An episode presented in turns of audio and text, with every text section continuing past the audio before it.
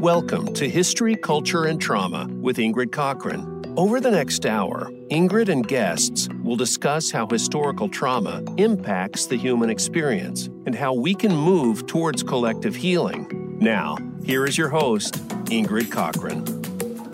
Thank you for joining us. This is your host, Ingrid Cochran. Today, we're going to be talking with Agnes Woodward, and we're having a very special uh, episode today that's really going to focus on a very important topic. So um, today is I think we're the third of the month. So this is um, Women's History Month, and we will be dedicating the entire month of March to talking to women who have created or are creating a legacy in the worldwide PACEs movement. And so again, we're talking with Agnes Woodward today, and Agnes is using her knowledge of historical trauma and the healing power of the arts to raise awareness of the adversity Indigenous women face and how they can heal themselves, their family, and future generations. And so again, this is History, Culture, Trauma. Um, I am C E O of PACEs Connection, and the purpose of this podcast is really to dive deep into the ACEs study and to talk about PACEs science. And so we are really excited to have Agnes here today. Agnes, um, this is a great episode, especially because we we know each other. We actually have met in person, and when I was um, a facilitator for the Midwest with PACEs Connection. And so please introduce yourself to our audience and tell us a little bit about yourself. Yeah, so thank you, Ingrid, for inviting me to be here today. It's an honor to join you. Um, you know, I've been invited to a few of, you know, your presentations, and I always appreciate the invite. So my name is Agnes Woodward. I'm Nehiyaw from Treaty four Territory, and I'm a member of Kwakatoos First Nations. Um, that is in Saskatchewan, Canada, where I uh, grew up for the majority of my life. Um, and Nehiyaw means Plains Cree. So I am I'm Plains Cree. I currently live in North Dakota with my husband and my children, and I've been here for the majority of the last seventeen years. We live on Fort Berthold Reservation, which is home to uh, M H A Nation, which is the Mandan, Hidatsa, and Arikara people. There are three affiliated tribes living on one, one reservation. Uh, my husband's an enrolled member, and so are my children. I am currently the project director for the Missing and Murdered Indigenous People Storytelling Initiative. Um, that's fairly new to Seeding Sovereignty. And um, I'm really excited about the project so far, the things that we've been able to accomplish. And I just look forward to, um, you know, future future programs that we'll be um, hosting through, through that project. I am an M M I W G family member. I'm an advocate for many things. I'm an activist. You know, I do a lot of speaking engagements, grassroots community organizing. I am also an artist. I am co-owner of Recreations, a small home business that I started with my husband to um, promote our art, our art. I do applique work. I make ribbon skirts, and my husband does like uh, canvas paintings with a mixture of um, spray paint and like acrylic paints. And everything that we do in all of those areas is to empower Indigenous people, um, to strengthen our own identity, and to encourage, you know, others to to also um, just strengthen that identity and just be unapologetic, you know, in whatever spaces they occupy. Yeah, thank you so much for that that introduction and letting people know who you are. Um, when I thought about who I wanted to talk with this month, you were one of the first people that came to mind, and that's because I really appreciate um, first how we met and how you uh, reached out to me right after. I believe I, I had done a, a keynote speech, and yeah. Right after you and your husband came up to me and.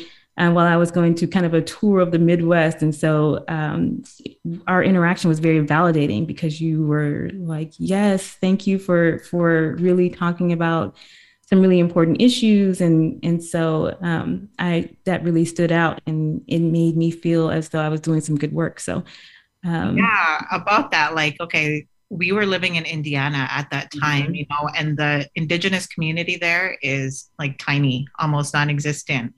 And just being in spaces where, as we're learning about, you know, A C Es and trauma and trying to have those conversations in relation to our experiences and as indigenous people, we were either met with a lot of silence because people didn't understand, or a lot of intentional, like, just being ignored. Yeah. Um, I don't know if that stems from, you know, racist views or what, but so when you spoke, it really, we were like out of our chairs, just excited. Yeah, that is something that's common, either um, intentional um, erasure or just um, not really acknowledging kind of the plight and existence of people of color, especially in this movement. That that has definitely been the case. And so that's why I think it's great that we have people of color, especially Indigenous people, who are um, can kind of bring these two worlds together. So we have just what we know, our experiences as people of color, and then bringing in the science that, that goes along with adversity, and having another language to, to add to our arsenal, because we already have our language to talk through it. But then we have, this gives us another language that is tends to be, unfortunately, more accepted um, by the general public. So, um, so yeah, I, I definitely appreciated our meeting. And so, well, let's let's dig into it. What is your A C Es story? How did you find out about the A C Es study? Um, so I found out about A C Es. Um, so I'm a mom to five children. I'm pretty good at multitasking. You know, I'm a seamstress, seamstress and a curious human being who wants to understand things sometimes. Um, but there was a time where I was going through, like, it was probably the most difficult time in my adult life. And while I would be sewing like custom ribbon skirts, I would always listen to different audiobooks, and, and in a, an attempt to try and understand what I was experiencing at that time, I bought an, uh, what audiobook it was, The Body Keeps the Score by Bessel van der Kolk.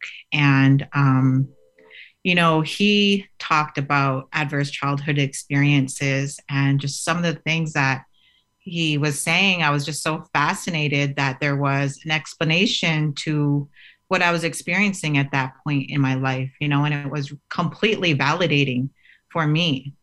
And when I bought that book, it, like I said, it was because it was a time in my life that was really difficult. I was experiencing symptoms of complex P T S D, you know, like panic attacks. I was having trouble sleeping. Um, you know, I would go to bed at night just fine, totally happy, having a good day, only to wake up in the middle of the night in like complete panic, um, sometimes jumping to my feet, you know, things that um, I knew weren't normal or what people perceive as normal. And when I would wake up in that state, I would feel like there was a threat, you know, and I'm like, my body's preparing for that threat. Only nothing was happening. Everybody in the house would be like sleeping just fine. And I had to realize, and I had to like ground myself and talk to myself that, you know, everything's okay. There's no threat around you. The only threat is inside of you right now. Everything that you're feeling, you know. Um, and I didn't understand what was happening. I didn't understand what, you know, what that was. And it was just really, really hard, really difficult to go through. So reading about A C Es, you know, put a lot of that into perspective for me, um, and took me back, you know, to my childhood and realizing for myself as a child, I experienced poverty, which led to a lot of instability um, throughout my, my whole childhood. I witnessed a lot of violence, you know, with, witnessing my mother be beat in front of me several times, um, you know, experiences with like sexual abuse and the family violence that erupts from that. Um, you know, my father coming in and out of my life um, just led to different feelings of abandonment, which leads to questioning, does he even love me? which leads to questioning, am I lovable?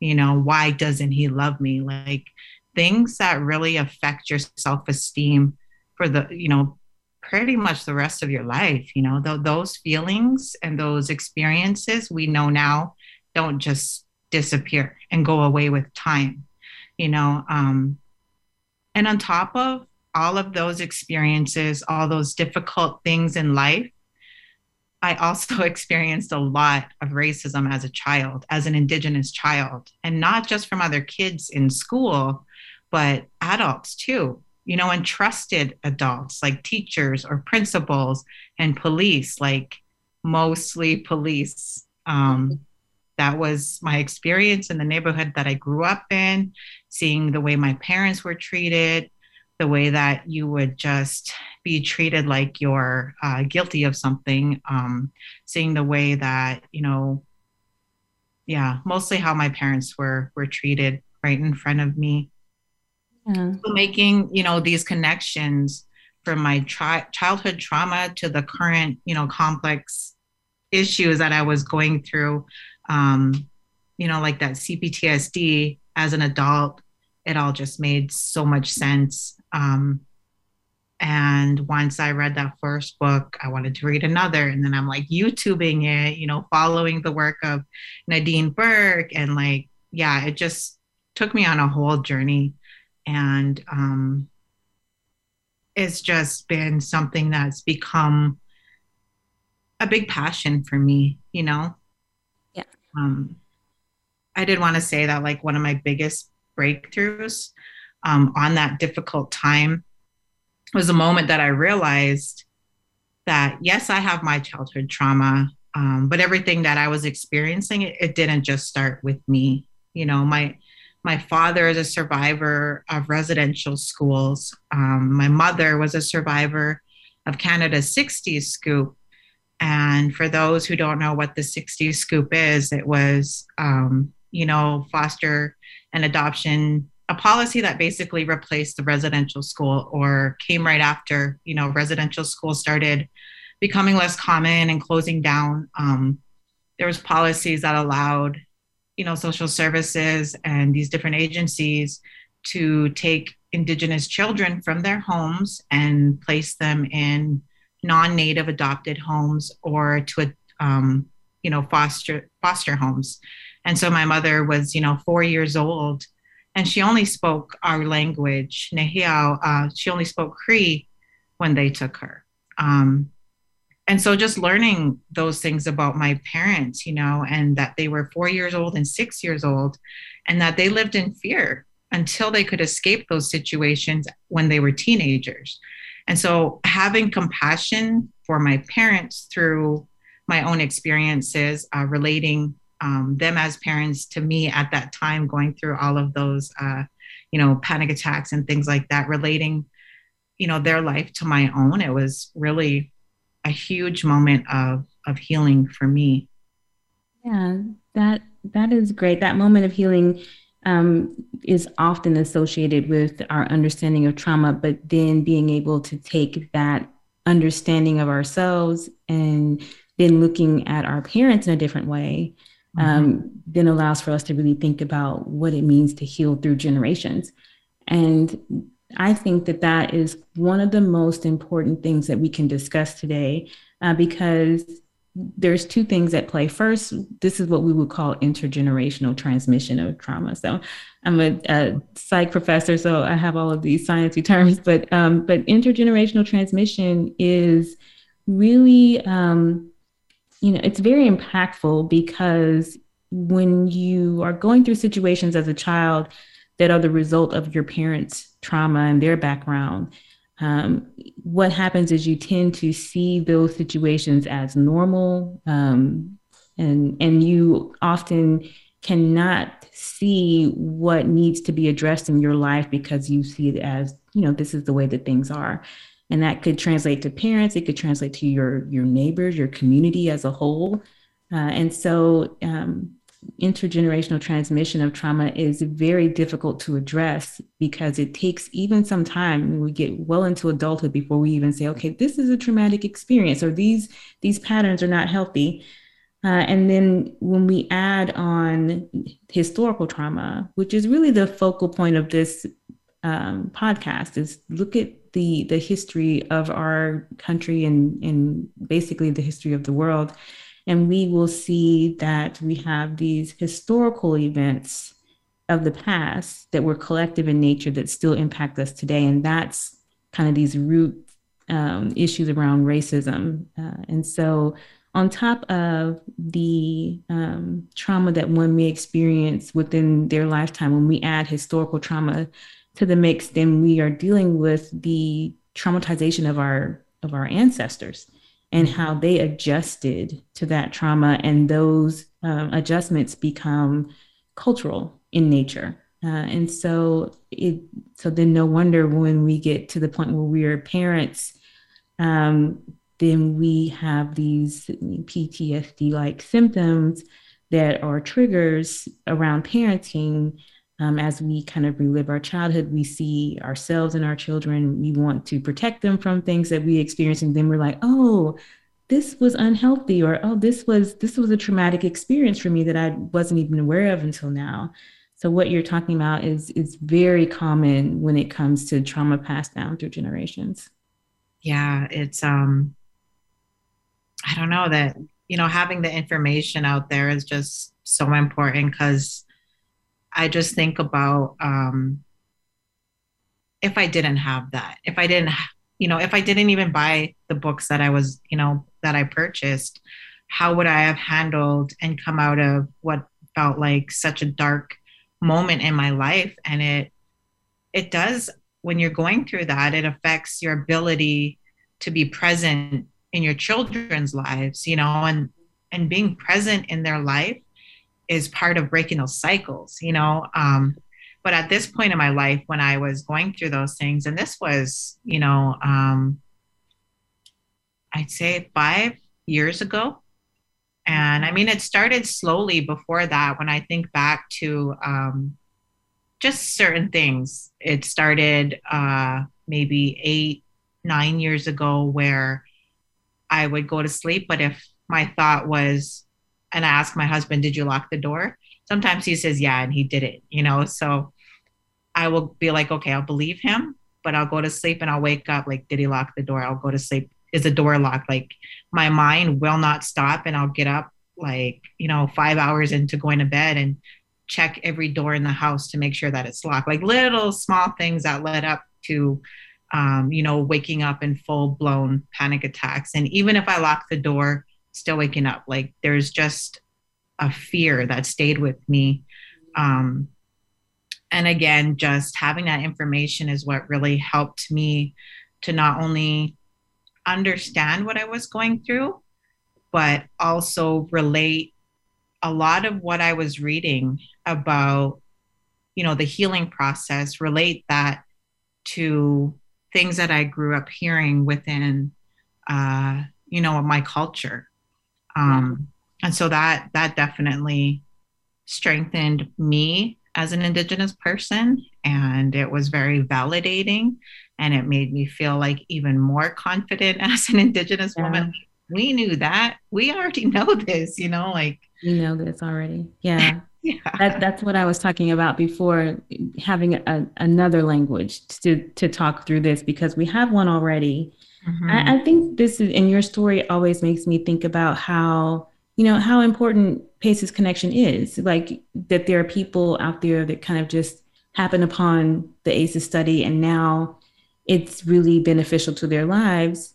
So, you know, my goal and PACEs Connection's goal is to make sure that everyone knows about PACEs, that they understand how impactful adversity in their childhood and also the positive experiences that they can have in their childhood can really shape their development, so that they feel equipped to be able to address these things in their lives. And um, when it comes to historical trauma, not many people know about historical trauma. And, and so I definitely want to, you know, um, talk about that, because Um, when when we come to historical trauma, there is, again, just the higher likelihood of having complex trauma in your lifetime if your skin is Black or brown. And um, and what we're really saying is that just, you know, even before you're born, that there are situations going on in our society that make it more likely for you to experience trauma in your lifetime if you're coming from a group that has experienced historical trauma. Um, and so in um, here in the United States, that is for sure uh, Indigenous peoples and um, descendants of, of slavery. Mm-hmm. And historical trauma is insidious. It's, it's definitely very pervasive. It's passed along through parenting, but even our understanding of this issue Um, it came about in the sixties through studies of um, Holocaust survivors and their children. And um, even, you know, even that, the fact that it just, we're just began studying it in the sixties, the fact that um, our studies really focused on um, Holocaust survivors and really didn't um, acknowledge Indigenous people or descendants of slavery. Um, until really well into the eighties and nineties did we get to the point where we began to have kind of this social cultural view of anything that dealt with mental health or psychology. Um, what are your feels on um, the little, you know, the small amount of attention that's being paid to historical trauma?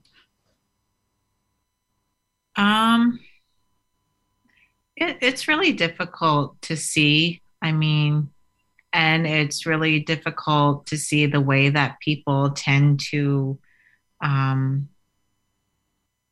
I don't want to say almost ignore, you know, the experience of Indigenous peoples. Um, I have, you know, a, a good relative um, from here, M H A, and he calls us modern day ghosts. You know, that's his term, because as much as we talk about, um, you know, racism and things in, in the United States um, and in Canada, you don't, it just feels like what Indigenous people try to express over and over, that the way that like you'll see, um, you know, like the Indian princess costumes, or you'll see like uh, us on like a, like a thing of butter and milk, like just stereotypes that really play into how society views us, and it plays into, you know, the erasure of just our our contributions, you know, to to these countries, and um, just our history in general. Like, there's just no acknowledgement, and so I don't know. I just feel like historical trauma is um, just hard for people to really understand from an Indigenous perspective, um, just how important it is for everybody, you know, to really take the time to learn, um, you know, the experiences and how Indigenous people are still affected today. Yeah, I I had one of those moments of realization in, in the last couple of years. I think it was about two or three years ago. I was reading an article, and I believe it's the New York Times, but I may be mistaken. Um, but there was an article about climate change, and um, I was very intentional. I was looking for articles focused on climate change because it's, it's a very important topic. And uh, I was reading it, and it said in the article that they were kind of reverse engineering uh, and looking at the past to see climate trends.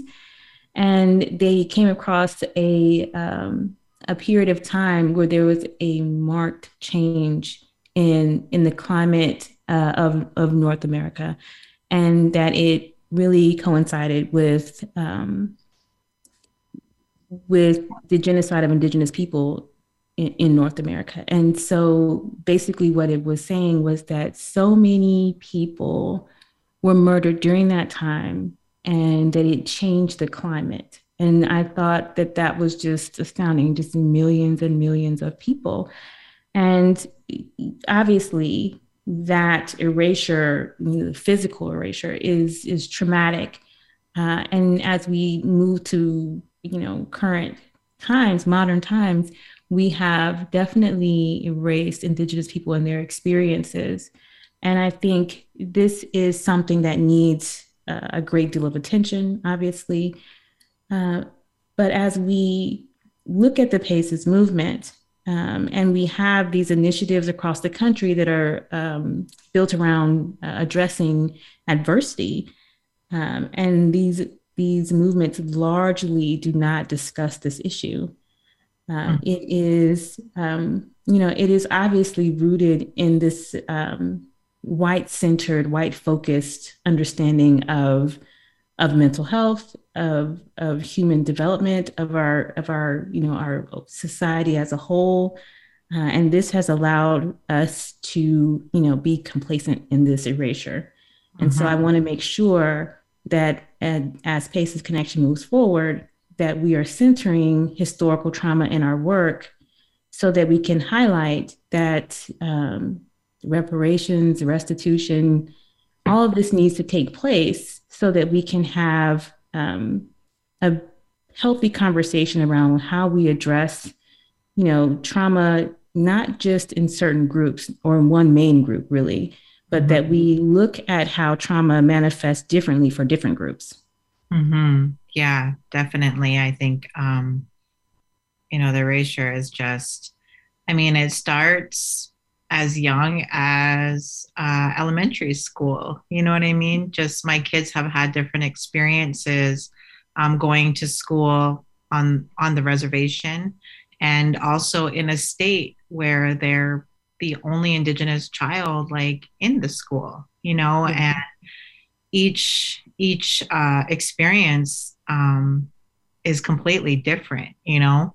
Um, mm-hmm. has its challenges, and, you know, on the reservation, they they hear their languages, they feel a little more comfortable because they see see other Native students. Um, and then somewhere else, you know, when it was like Native American History Month, and they would talk about um, tribes way back when, you know, we lived mm-hmm. in, um, you know, different structures. And just in a real historical sense, everyone would turn around and look at my my daughter, and she would feel embarrassed because she feels like they're talking. She would say, the way she described it was like everybody was looking at her, but the way that they talked about Native people was like we didn't exist anymore.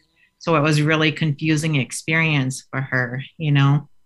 Yeah, I definitely understand that, that just looking at the past and not thinking about what, what does it look like today?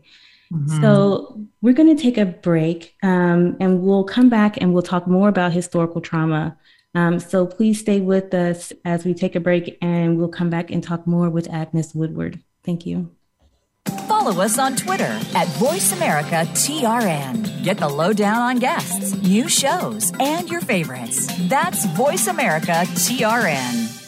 Have you become a member yet? Sign up now to become a member of Voice America. It's always free and easy. Plus, you get to take advantage of some great member benefits. Get unlimited access to millions of hours of on-demand content across all of our channels. Keep track of your favorite episodes, shows, and hosts in your own customizable library. Find out what shows you might be interested in based on your favorites. Plus, you get insider access with our newsletter. Membership gives you more. Sign up at voice america dot com and click Register at the top right.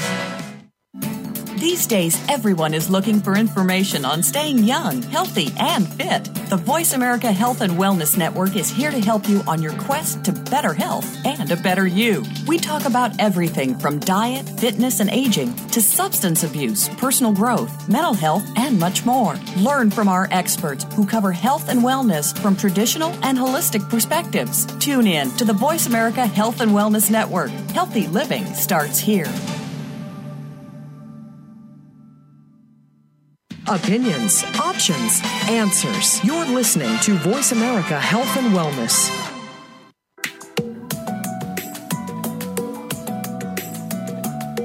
You're listening to History, Culture, and Trauma with Ingrid Cochran.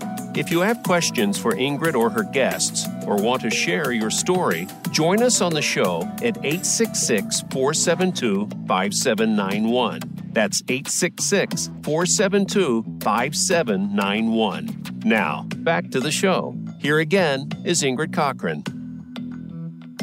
Thank you for coming back with us. This is Ingrid Cochran, C E O of PACEs Connection, and we are talking with Agnes Woodward today.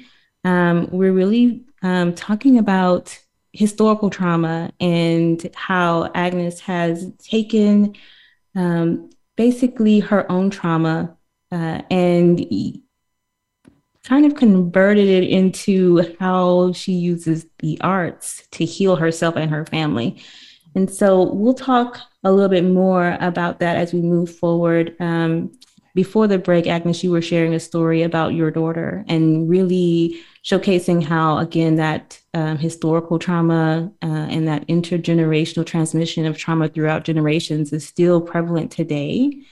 Um, and basically helping us to understand that um, the erasure of people of color in this um, PACEs movement is um, really highlighting some gaps and shows that the movement itself is deeply embedded in, in, in our white-centered um, view of trauma and how we can address it. Um, so I definitely think that my interactions with you in the past have really helped me to think through um, PACEs Connection focus as we move forward. Because mm-hmm. one thing that comes up a lot in our internal work is, um, is our work being, is our work too political? Um, should we be uh, discussing these things like voter rights or, um, you know, other issues that seem to be a little disconnected from um, the initial ACEs study? And so whenever I talk with people like yourself, that helps me to understand that, yes, because when we think about an intervention for a child that's experiencing trauma, what that would look like, it's going to be different based on those on those experiences. It's going to be different if we have a, a child that comes from historically traumatic background. Mm-hmm. Um, so like you were saying about your daughter, Um, there is an identity piece that's important when we think about addressing trauma from um, with with groups that have experienced historical trauma. There's a, a need for the building up of positive racial identity. Um, there's a need for, um, you know, because historical trauma is often paired with the stripping of historical practices and the practices of your ancestors, there's a need to bring that back um, to the center, and that those practices are then healing, because again, when it comes to historical trauma, it's often tied to identity. Mm-hmm. um, and I and I so I definitely want to ask, you know, what do you believe your role is in the PACEs movement, especially when we talk about your ability to use art as healing? Mm-hmm. um, and what do you think your legacy will be within this movement? Um, well. You know, I've really, I've been taught by my parents to always carry forth the teachings within, you know, our culture. And part of my healing journey has allowed me to turn to ceremony and to culture as a way to stay grounded. Um, and I've really come to realize that, like I said before, there's so many similarities in our teachings and what is taught in like therapy, Um, what is taught um, as ways to heal from adverse childhood experiences. So I understand that like Indigenous communities already have tools within its own culture, you know, to address those issues and really heal collectively. Um, identity is so important, becoming confident in who we are um, as Native people is really imperative. Self-actualization to me as an Indigenous woman means that now that I have the tools, now that I have the confidence, now that I have the strength, I need to carry forward what I've learned. And there's a responsibility to share what you know with others, especially future generations, um, you know, to create more cycle breakers. Um, and, you know, there's a teaching that wealth shouldn't be about what we have. It should be about what we give to others. Um, And giving information that can lead to healing can be life-changing for people. And I think that I share my story because it's proof of that. You know, art is healing. And there's like, this is the part that was so reaffirming for me, is that there is now scientific studies that prove art can be healing for trauma. Movement can be healing for trauma. Um, being in nature can be healing. Um, there's even, you know, drum groups that science has proven these drum circles can be good for healing trauma, which probably border on cultural appropriation, but um, the science is there. And even, you know, some of our medicines, like I remember reading an article about sage and how like they did this study and they were actually able to prove that particles within the smoke actually cleaned, helped clean the air. And, you know, it's something, just things like this we've always known, you know, when we are doing bead work, quill work, uh, ribbon skirt work, that's art. That's an expression, you know, a lot goes into that. And ribbon skirt making has really helped me to, you know, through that cultural um, expression of art. Um, when it comes to movement, we've had, you know, we have our powwows. Um, that's not like super traditional. That's more of like a, a social gathering, but we have other things too, um, you know, within our ceremonies. And we have, you know, as Cree people, we have round dances, which is an uplifting time for us to come together. And that's a certain dance, it's movement, you know, and you feel good when you do these things. Um, you know, being in nature, there's science that backs, you know, that up too. And as Indigenous people, we're, we've always tried to live in relation with the land, you know, um, with the drum groups, you know, like I said, drum drumming is a big part of, you know, almost every, we all have different forms of these things um, across different Indigenous nations. Um, and same thing with the medicines. But like I said, it's just reaffirming to see that things that we've always done, things that we've always known, things that were even outlawed in this country at one point um, is now, now be, and the thing with it, like that study with the sage, what's insane is, you know, I believe it was in the sixties or seventies when, um, you know, the laws changed for that. I'm not sure the exact year, but, but it was outlawed at one time. Um, and now you can walk into the dollar store and buy a sage kit. Be, you know what I mean? Like, it's just so frustrating to see um, the silencing of us being able to express ourselves, but have to deal with all this trauma and then have, you know, our ceremonies and medicines, things outlawed, the things that help us, you know? And so now there's a real disconnection um, for a lot of Indigenous people. And you find a lot of Indigenous people trying to find out who their family was, trying to find out what it means to be Indigenous, you know? And there might be, Uh, you know, let's say an Indigenous woman who is trying to connect to culture, and maybe ribbon skirts weren't a part of her culture, but ribbon skirts have become like a part of clothing that anybody from, uh, you know, any Indigenous background can really wear.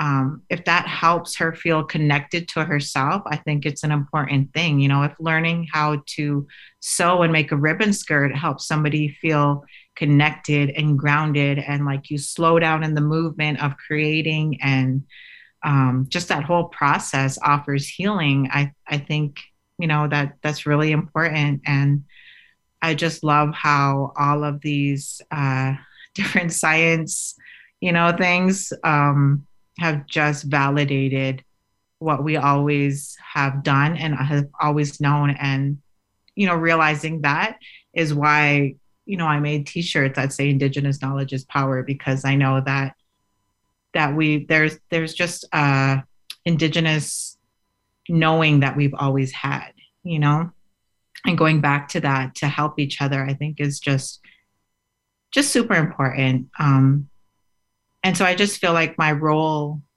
within this movement is to take all of that understanding, the understanding of trauma, and implement it in every space that I work in. Um, and I, I talk about ACEs a lot. I use every opportunity to try and explain this study, especially to, you know, young people. Um, I don't believe that there's an Indigenous person that can't relate once you hear, you know, how this study, the outcomes, because like we said, our, our history, not only in Canada, in the U S, but South, it's really steeped in colonial trauma. and understanding that we're all children or grandchildren or descendants of historical trauma um, is really important. And, you know, I just carry that understanding with me everywhere because it's just impacted the way that I see the world. Um, and yeah. so when I, oh, go ahead. Oh, no, I was just going to agree with you that the when it comes to the science, it, it's such a double-edged sword there because science is also used against people of color and indigenous peoples, mm-hmm. mainly as a way to justify, you know, their mistreatment. So, um, so as science is actually coming back around and acknowledging um, how indigenous practices are actually rooted in the laws of nature and that there is benefit um, uh, physically, mentally, emotionally to engaging in indigenous practices and using indigenous medicine and traditional medicines. Mm-hmm. Uh, it, it really is um, showing that we have lost a lot of resources and time and the ability to heal ourselves as we have taken on kind of this Western science or just believed in the ideology of race in the first place. So, you know, the, the reason why um, these indigenous practices and traditional medicines have not been able to be used in a real way over these years and have kind of been villainized is because of, you know, in the seventeen hundreds and the eighteen hundreds, there was this narrative that indigenous and um, Africans were savage, that they didn't have culture, they didn't have civilization. Right. And so therefore their practices were immoral and, and evil and uncivilized. Uh, and thus we lost a lot of um, practices um, that could benefit not just those indigenous groups and, uh, and Africans, but just everyone. And now we're coming back around to say, oh, there is a lot here. We can use these practices to heal ourselves. Um, you know, there is more than just Western medicine and Western science. And so, and, and this is really, you know, what we call like, you know, scientific uh, colonialism, just using science as a weapon against certain groups and using science as a way to uphold, um, you know, whiteness and Um, basically white supremacy. It's it's it's very interesting to see how science has been used as a tool, but then also is giving us a space to to to highlight what's actually the case, which is that indigenous practices and traditional medicines uh, do work and have merit.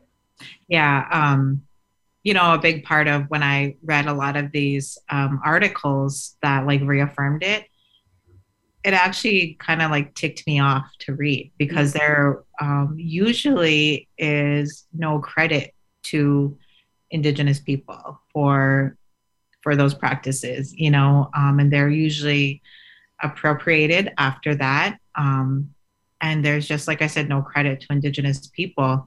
And um, and again, it just made me more confident to just turn to my culture and trust Um, in our teachings that we already have, you know, and trust in the different ceremonies that we have, and that I don't need to follow along with everything I read. Like I take what I can and I use it alongside our teachings and our ceremonies. Um, and that's what's worked for me, you know, and I'm not saying that works for everybody, but for my healing journey, that that's definitely what, what's helped is utilizing what I can from the science standpoint, but also just trusting in in my ways, um, you know, in the Plains Cree Cree teachings, and even my husband. You know, he's he's from a different nation, but I learn a lot from him too.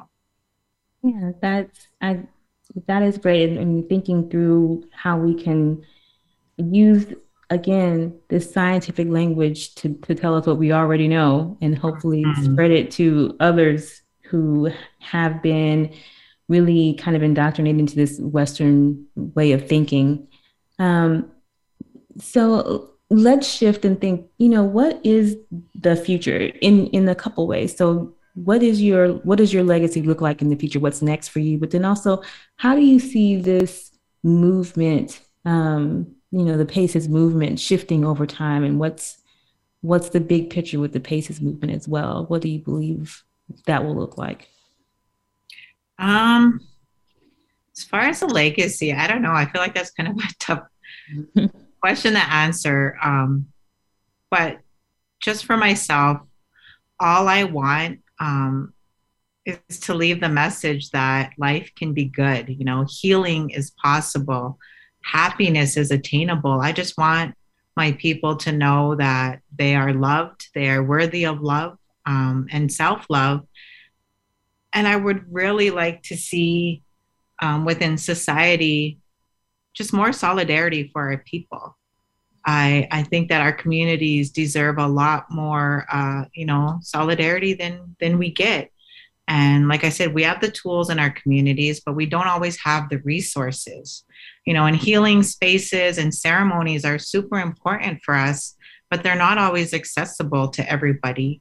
And we have relatives in in our communities all across Turtle Island, which is Canada, U S, you know, um, it's all Indigenous people who live in extreme poverty. And how can we expect anyone to focus on healing from trauma when they continue to live it every single day?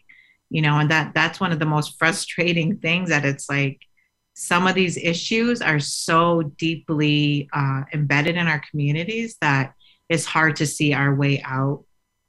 But as of right now, like the future, I feel like it's it looks more promising than it ever has. Um, because like I said earlier, all this information that we have already available helps, you know, everybody who who who takes the time to learn and understand. And I feel like right now, more than ever, we see like people talking about trauma and things like on, you know, every, every social media, every platform that there's out there, especially, uh, you know, TikTok.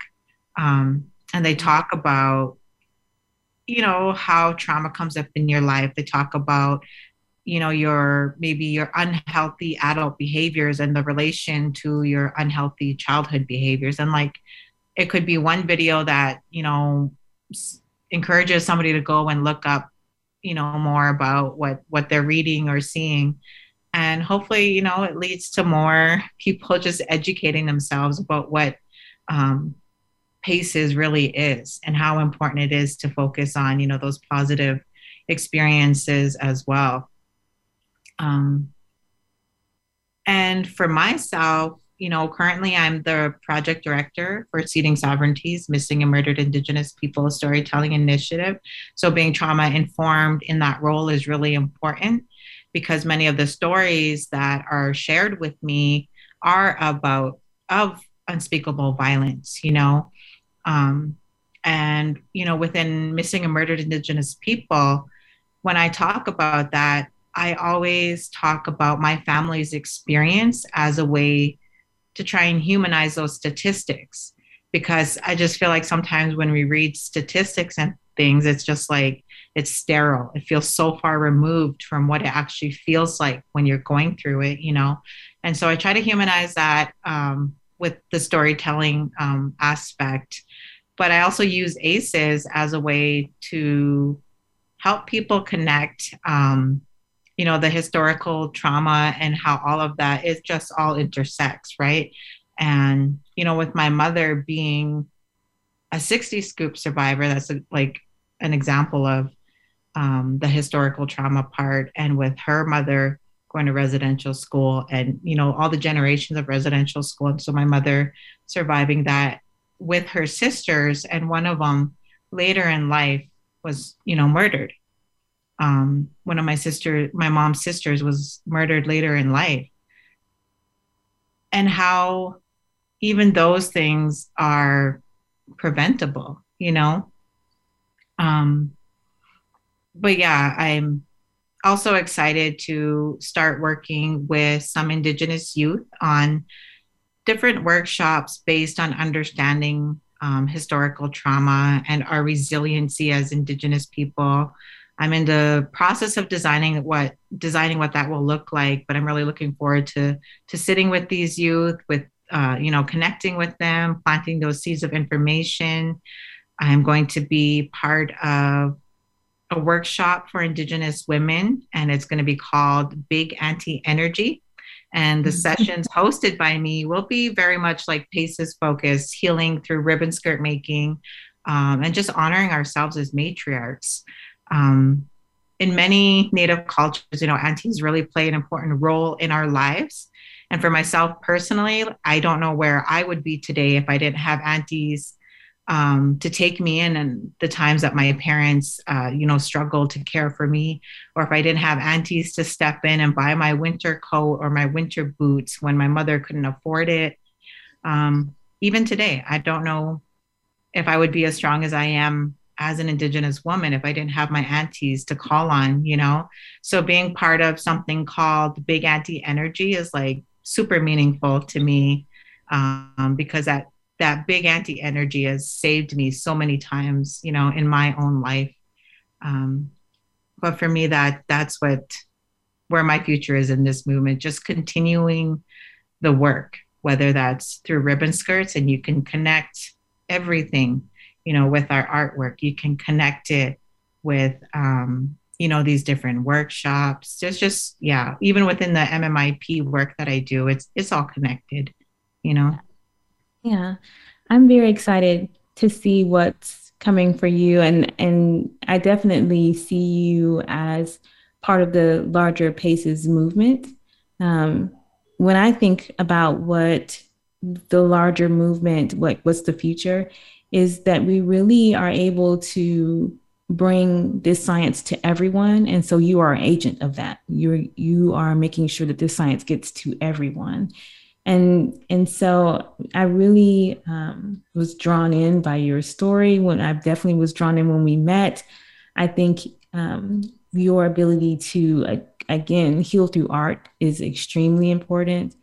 And also your ability to um, bring this science to a group that may not have interacted with this science is, is very important. Um, please tell us a little bit more about um, your initiative, and then definitely let us know how we can be connected. So any social media, um, websites, uh, any resources that you want to share, please um, share that, share anything that you want with our audience so they can know what you're doing, know how to find you, and also any other resources, especially around uh, missing and murdered Indigenous women. Yeah, certainly. Um, so for the, the program that I direct at Seeding Sovereignty, um, information about that can be found on Seeding Sovereignty, seeding sovereignty dot org backslash M M I P. And uh, as an organization, we chose that acronym um, M M I P just to include, um, you know, all peoples, whether it's boys and men, women, girls, or, uh, you know, however anyone I- identifies, two-spirit, L G B T Q plus community.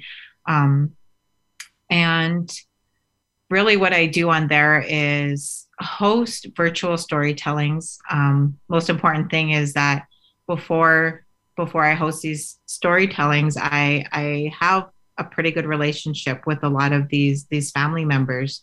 Um, and so establishing a good relationship is, is super important. But on the other side of that, we have uh, an account on Global Giving, a page on Global Giving, where we collect donations, and all those donations allow us to pay an honorarium to each storyteller.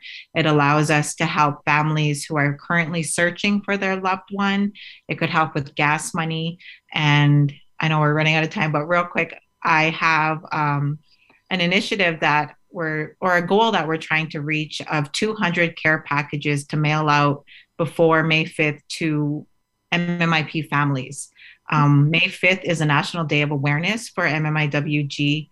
And I think that taking this time to really show people we can center, even in the middle of a pandemic, we can we can center families and make them feel cared for and held and acknowledged on that day, because often they're left out of those, those healing circles, those marches, those um, platforms. Families don't get to speak for themselves. There's always advocates or people who aren't families speaking on behalf of them, you know, and I want to just try and constantly remind people we have to center those who are closest to the pain. Um, and so again, that can be found on seeding sovereignty dot org backslash M M I P, and then Seeding Sovereignty on Instagram and Facebook has, you know, every post and information and ways to support there. Thank you so much. Thank you for sharing that with our audience. And we are going to close out for today. Thank you so much, Agnes, for joining us. And be on the lookout for our next um, session where we will have Doctor Sandra Bloom. Thank you so much. See ya.